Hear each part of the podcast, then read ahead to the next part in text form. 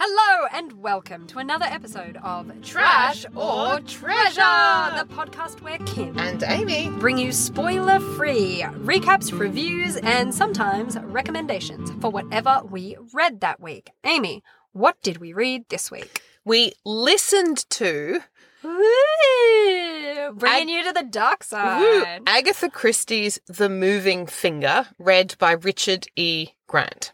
Less. Would you like me to do the spoiler-free recap? It's a mystery. You need yeah, to. I I, should. it's really true.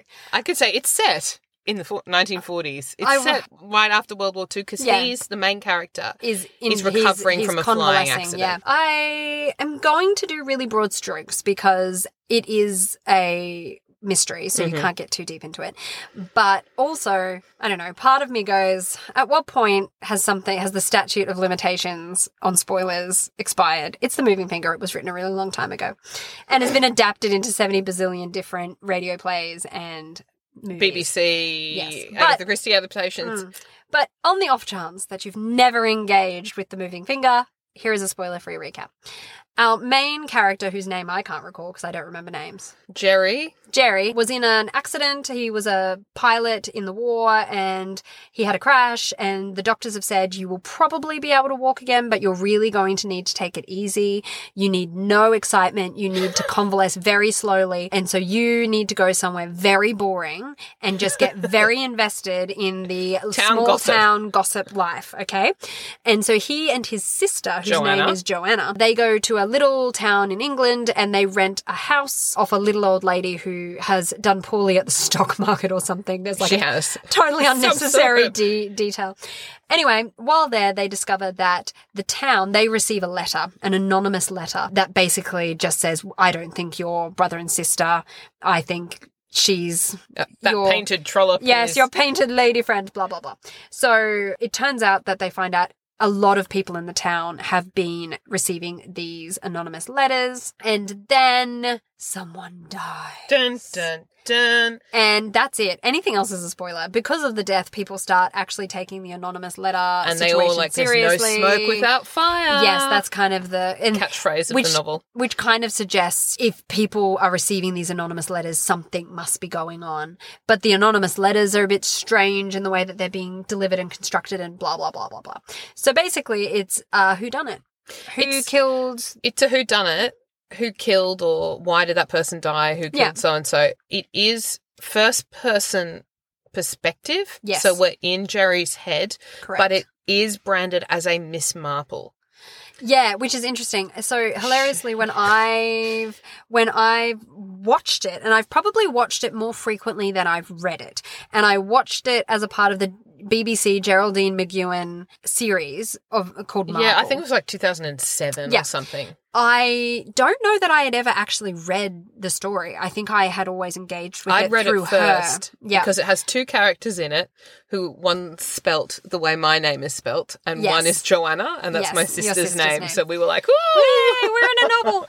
I was surprised upon actually engaging with the text, the novel text, even through an audiobook, that Miss Marple's in it for 30 seconds at the end.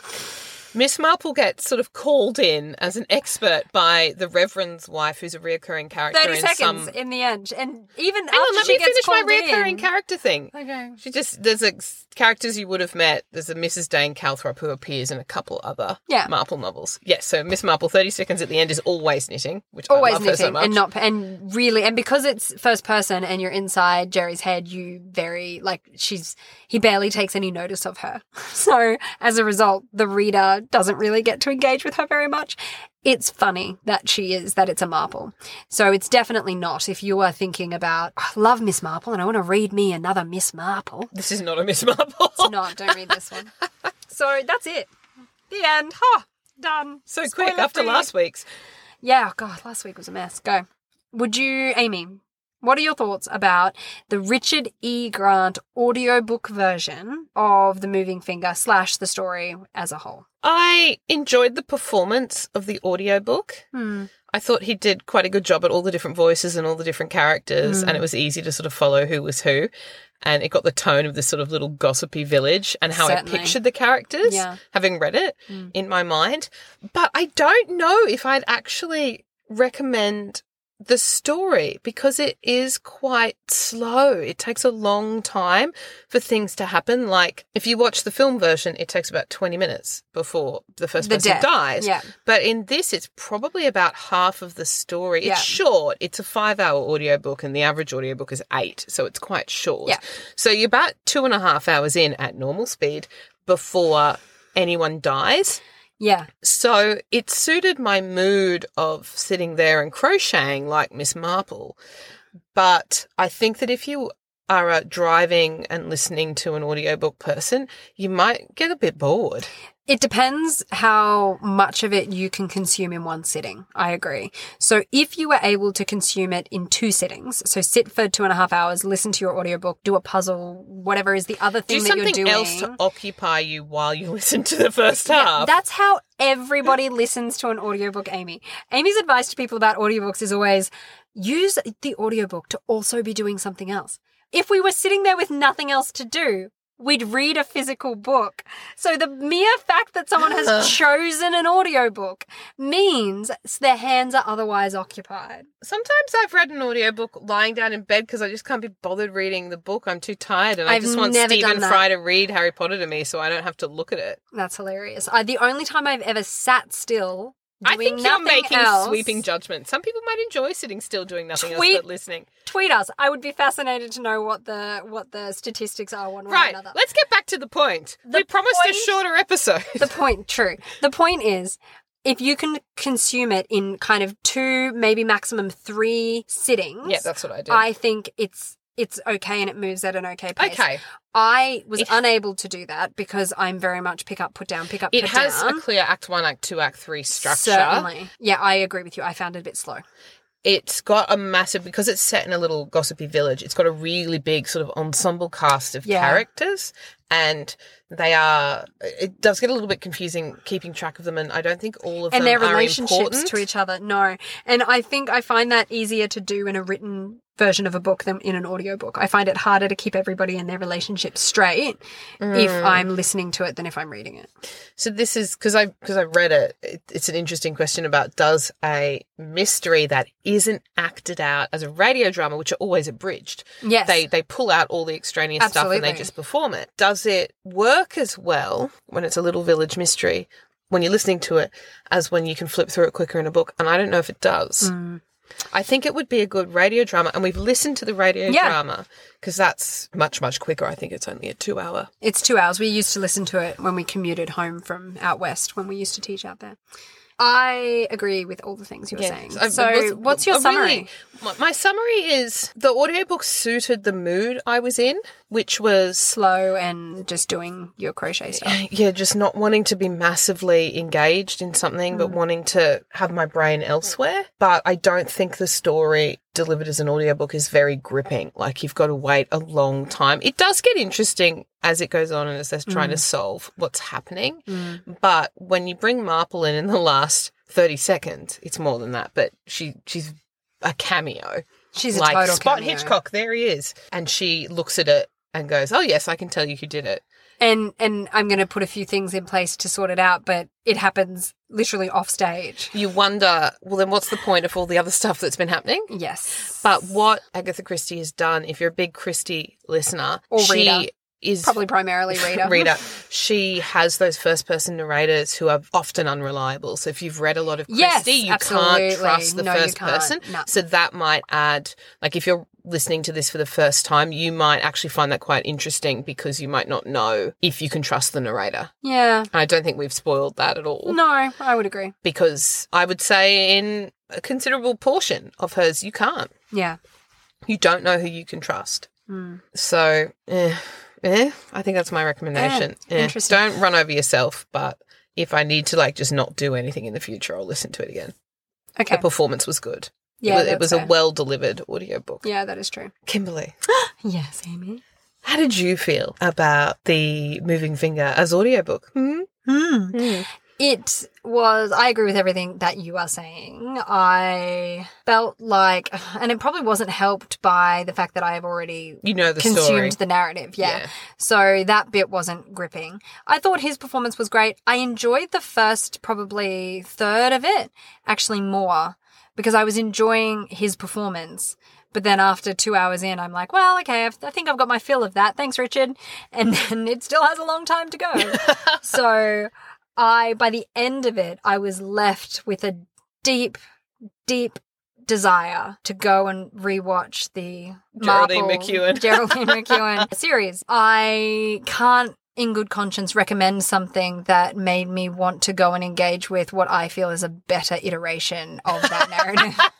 That's fair. so I think it's probably a no on the recommendation from me. Did I enjoy it? Sure. Are there much better audiobook murder mysteries? Absolutely. Yeah. And so I didn't find it offensive. It wasn't horrible. I didn't turn it off halfway. Like it kept me company for like a bunch of sittings while I sewed.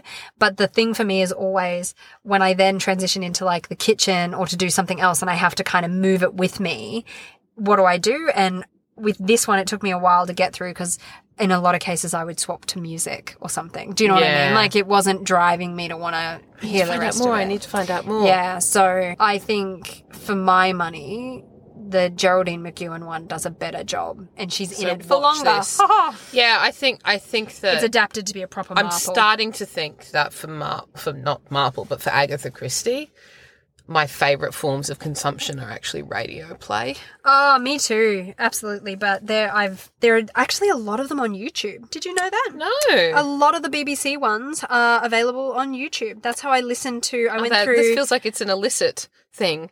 I don't know. I don't know. I'm not in charge of YouTube. I'm not using a VPN or anything. Like I'm not doing It's just anything there. illegal. It's just on YouTube.